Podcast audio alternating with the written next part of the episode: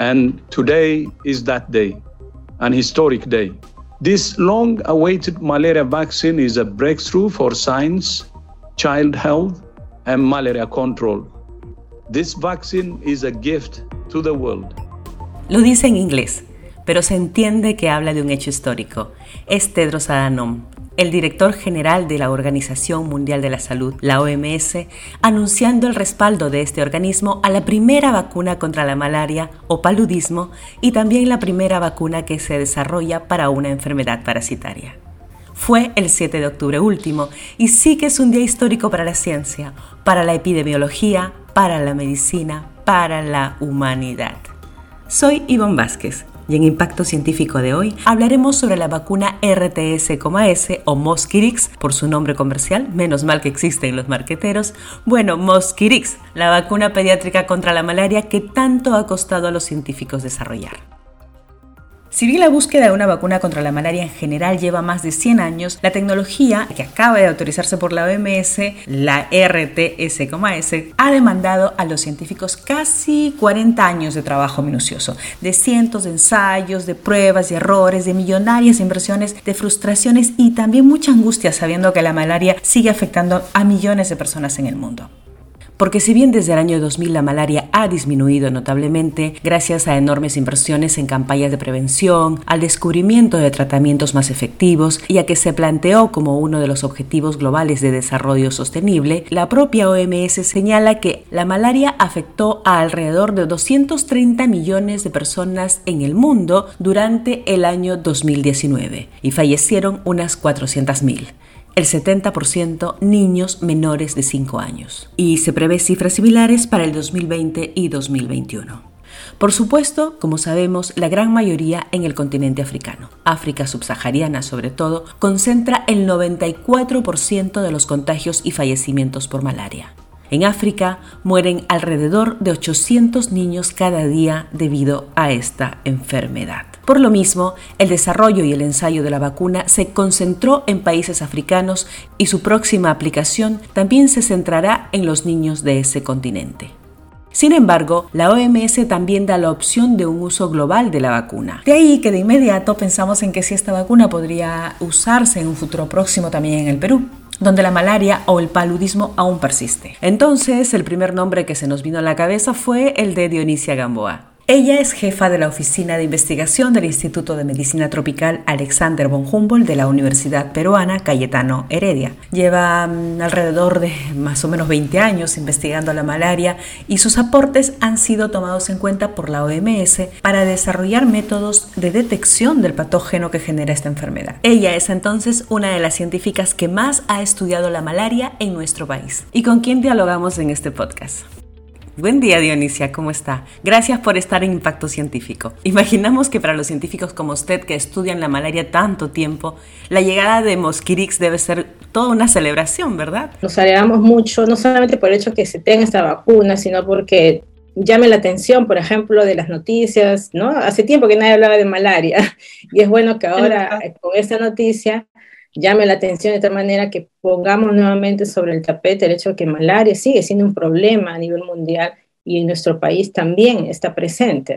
Y para nosotros nos da como un, un aliento para seguir, ¿no? Seguir trabajando y seguir buscando evidencias para eh, no solo nuevas vacunas, sino nuevos métodos de diagnóstico, nuevos tratamientos. Además entiendo que la vacuna complementa a otros tratamientos, ¿verdad? Exactamente, o sea, si bien eh, la vacuna tiene un nivel de protección del 40%, o sea, 4 de cada 10 niños van a ser protegidos, eh, no es un valor muy alto, no uno hubiera esperado 100%, pero esto se va a complementar con las otras estrategias que usan los programas, ¿no? Hay un estudio reciente también donde dice que esta vacuna, complementando con tratamiento, puede llegar a un 70% de protección.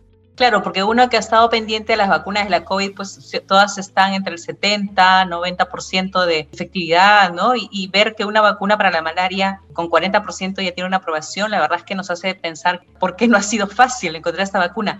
¿Por qué es tan difícil encontrar una vacuna contra la malaria? Justamente tú lo has mencionado, si bien en COVID ha sido creo que dos años que hemos tenido varias vacunas. Un año menos.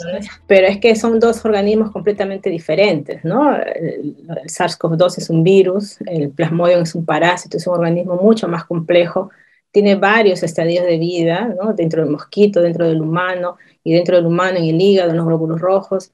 Eh, entonces, no es tan fácil. ¿no? El, parásito también tiene sus mecanismos para evadir, generar resistencia a tratamientos o evadir los métodos de diagnóstico. ¿no? Por ejemplo, el, el gen que ha mutado el parásito para evitar que lo, diagnostiquen, que lo detecten las pruebas rápidas, por ejemplo. ¿no? Entonces, no es fácil y el, lograr un 40% que va a complementar las otras medidas que existen, yo creo que igual es, es, de gran ayuda. O sea, siempre evitar 4 de 10 muertes en niños es bastante. En niños sobre todo, ¿no?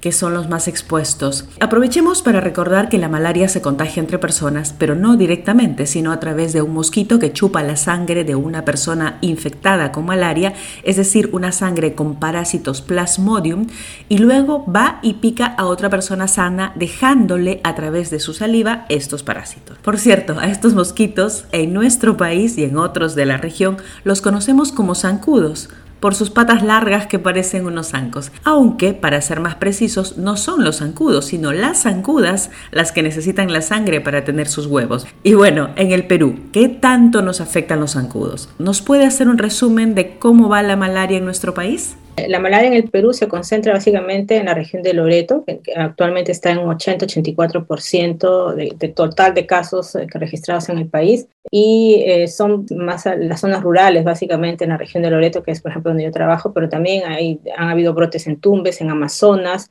al sur en Madre de Dios, donde está las, ¿no? las, borde con Brasil, entonces, eh, está disperso en, varias zonas y eh, a pesar de que ahora los casos están bajos, o sea, desde el 2017 hasta el 2020, por ejemplo, el Ministerio de Salud reportó que han disminuido los casos en un 74% y ese es un gran logro.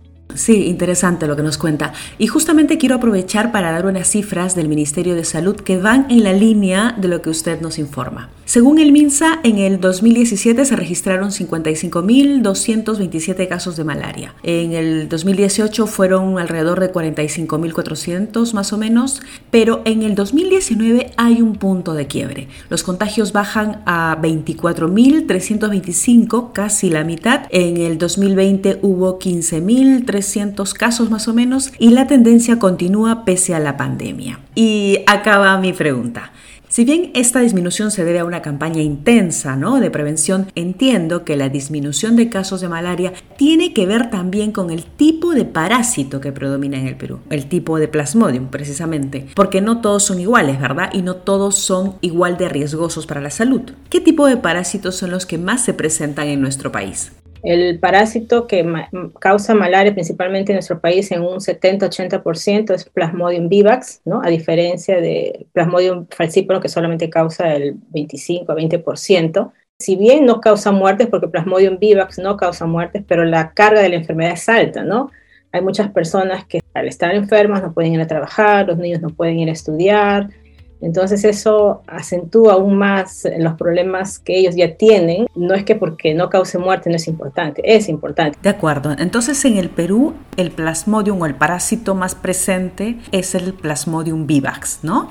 Más o menos un 80%. Pero también tenemos el plasmodium falciparum, en menos proporción y, de cierto modo controlado. Por eso es que tampoco está causando muertes, a diferencia de lo que sí pasa en África. Entonces, si acá hay también Plasmodium falciparum, la vacuna que se ha desarrollado es precisamente para este tipo de parásito, ¿no? Eso significa que esta vacuna podría tener el mismo efecto en la población peruana afectada por este tipo de Plasmodium, el falciparum. Ahí no solamente está el hecho de la vacuna que ha sido creada con una cepa africana, ¿no? Pero luego probarla en nuestro país no sabemos si va a tener el mismo nivel de efectividad, porque acá es otra población, tal vez no vamos a responder de igual forma como están respondiendo ahorita los niños Eh, y, como también te dije, los parásitos son diferentes, ¿no? Eso, por ejemplo, del famoso gen HRP2 que no tiene nuestra cepa de falciparum en la Amazonía, ahorita está apareciendo también en África, por ejemplo, y es un problema a nivel de diagnóstico, ¿no? Entonces, esas vacunas tenemos que probarlas acá y ver si, si realmente funcionan de la misma manera, ¿no?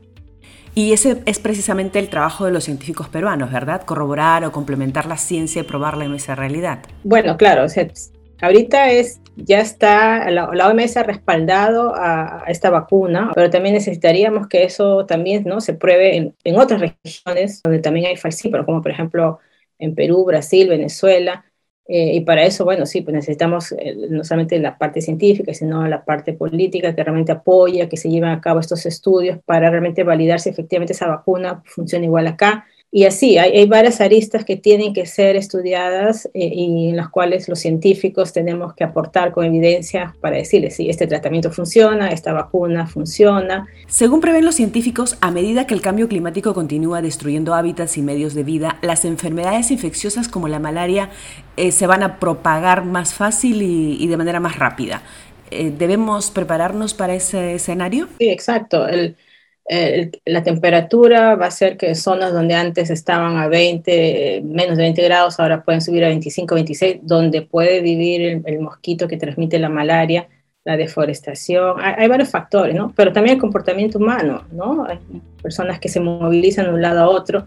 Ahora el efecto de las migraciones, personas que no son inmunes, que han vivido en zonas no endémicas a malaria, vienen a vivir a zonas endémicas, se infectan y, y bueno, eso, eso también es un problema que, que tenemos que poner, eh, ponerle atención, ¿no? O sea, por eso la malaria no solamente el parásito, no solamente el mosquito, el factor humano, la ecología, el medio ambiente, es una aproximación multidisciplinaria y multisectorial. Erradicar la malaria en el Perú es un esfuerzo multisectorial, es lo que nos dice finalmente Dionisia Gamboa. Ya que si bien es muy alentador que la malaria esté cediendo en nuestro país y que ya no haya muertes, igual no debemos confiarnos hasta llegar a la certificación cero que es la meta. La certificación cero en malaria, como ya lo han conseguido otros países de la región, como Argentina, Paraguay o El Salvador. Seguro que lo lograremos gracias al trabajo multisectorial y al de los científicos peruanos como la doctora Campoa. A propósito, Dionisia Gamboa no solamente estudia la malaria, sino también otras enfermedades infectocontagiosas o tropicales. Por eso fue ganadora del Premio Internacional de L'Oréal por las mujeres en la ciencia. Compitió con científicas de todo el mundo y se hizo con el premio por sus investigaciones tan dedicadas. Y no está de más comentarles que ella es una de las protagonistas del libro Científicas del Perú, 24 historias por descubrir, que tuve la enorme satisfacción de escribir y que lo pueden descargar gratuitamente del repositorio del Es un libro de cuentos para niños, pero lo puede leer cualquier persona interesada en la ciencia y en conocer el trabajo de las científicas peruanas. Y nos despedimos alegres, escuchando Jerusalema, la canción que dio la vuelta al mundo como un himno de esperanza durante la pandemia del coronavirus, ya que reflejaba la alegría de unos niños de un orfanatorio de Uganda. Para ellos, la música es una medicina en medio de las adversidades. Hoy que la vacuna contra la malaria ya es una realidad gracias a la ciencia y salvará la vida de miles de niños africanos, esta canción nos invita a celebrar por ellos y porque su salud y su bienestar es también el nuestro y el de toda la humanidad. Gracias por escucharnos y hasta la próxima.